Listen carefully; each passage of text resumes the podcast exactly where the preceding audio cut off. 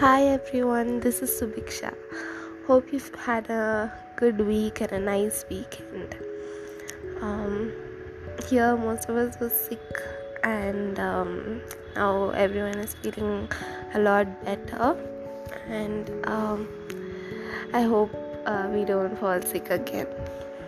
Okay, so uh, I've decided to do these uh, poem podcasts every Monday so as today is a monday i thought i'll do the next one uh, so the next poem uh, i want to read to you is called hills so um, so we uh, have a house in Kodaikanal. Um, Kodaikanal is a beautiful hill station. So uh, it's like a getaway house, and uh, we go there during the weekend to, you know, uh, relax and um, you know sometimes do our assignments.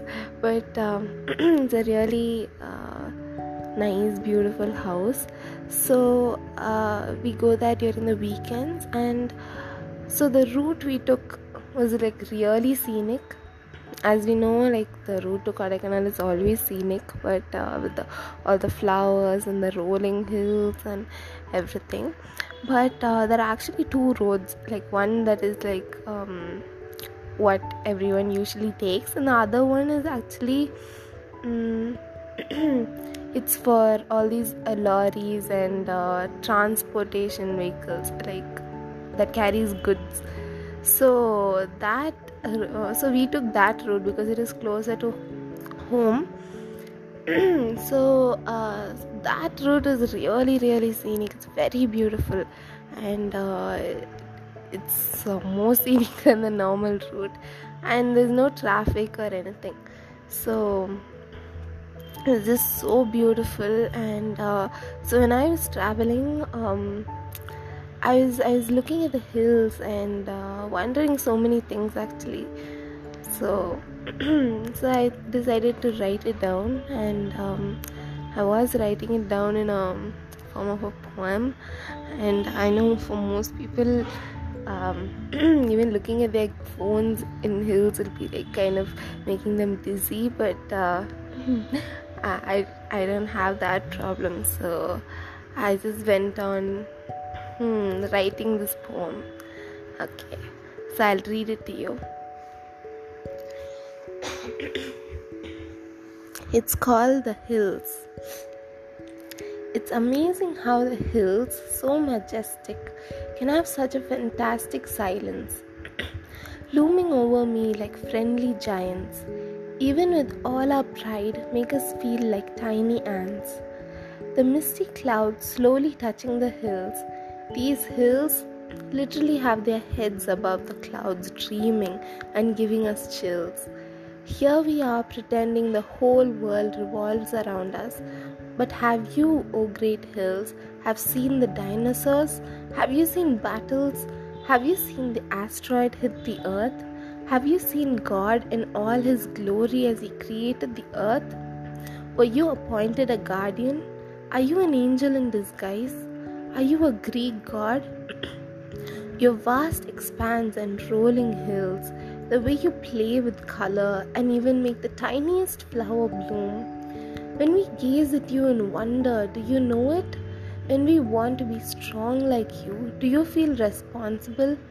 When we want to climb great heights in our life like you, do you feel pleased? The way you embrace all your children and give each a special place.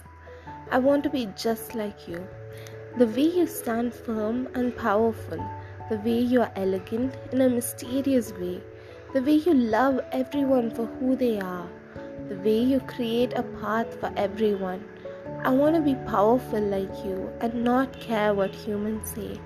Sometimes they hurt you to create roads and paths for their benefits, to make sure they are powerful and feel like they fit. But you are silent and roaring with power. A little hurt here and there will cause no change or make you lower. You are amazing and elegant. I want to be just like you just like you.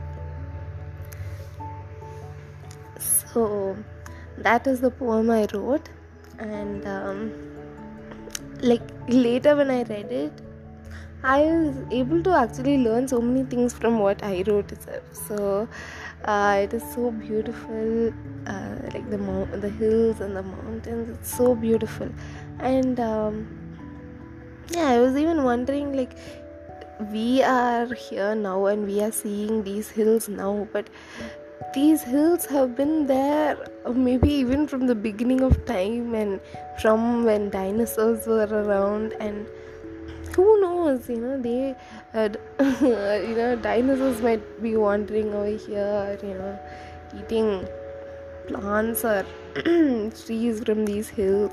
So you never know and it's very mysterious and you know very powerful. And uh, one more thing i learned from these hills is uh, it never like it gives space for the tiniest flower to bloom and for huge boulders and rocks and for water. It doesn't compare them and tell okay like oh flower why are you like not as strong as the rock? So it gives each of them a space for them to bloom and to for them to find their purpose and loves them for who they are. So i think in today's world uh, that's something we should all do you know. If like love everyone for how they are for who they are. Even if they are weird even if they are you know strict or uh, firm know just love them for who they are because we don't know what each one might be going through. And um, and during this pandemic each one is going through so many things and uh, they are finding it hard to even st- uh, keep their head above the water. So when we uh, understand that and when we love them for who they are it really helps them get better and uh, they'll be really thankful to you for you know not looking at them in a different way but just accepting them. So and another thing is all we need to know we can learn from nature actually. Everything we need to know.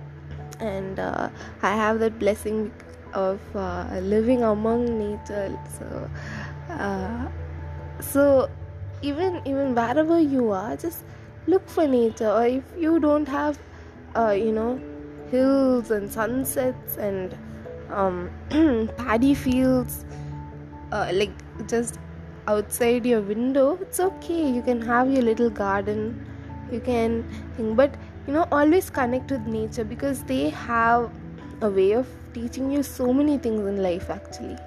To be patient to be the way you're cut down the way you grow back you know so many things like they teach they teach you so many things in life so uh, do gardening you know our, our planet needs more plants so uh, I think nature and um, greenery really will help us and the planet. So, you know, plant more trees and admire the way they grow and bloom.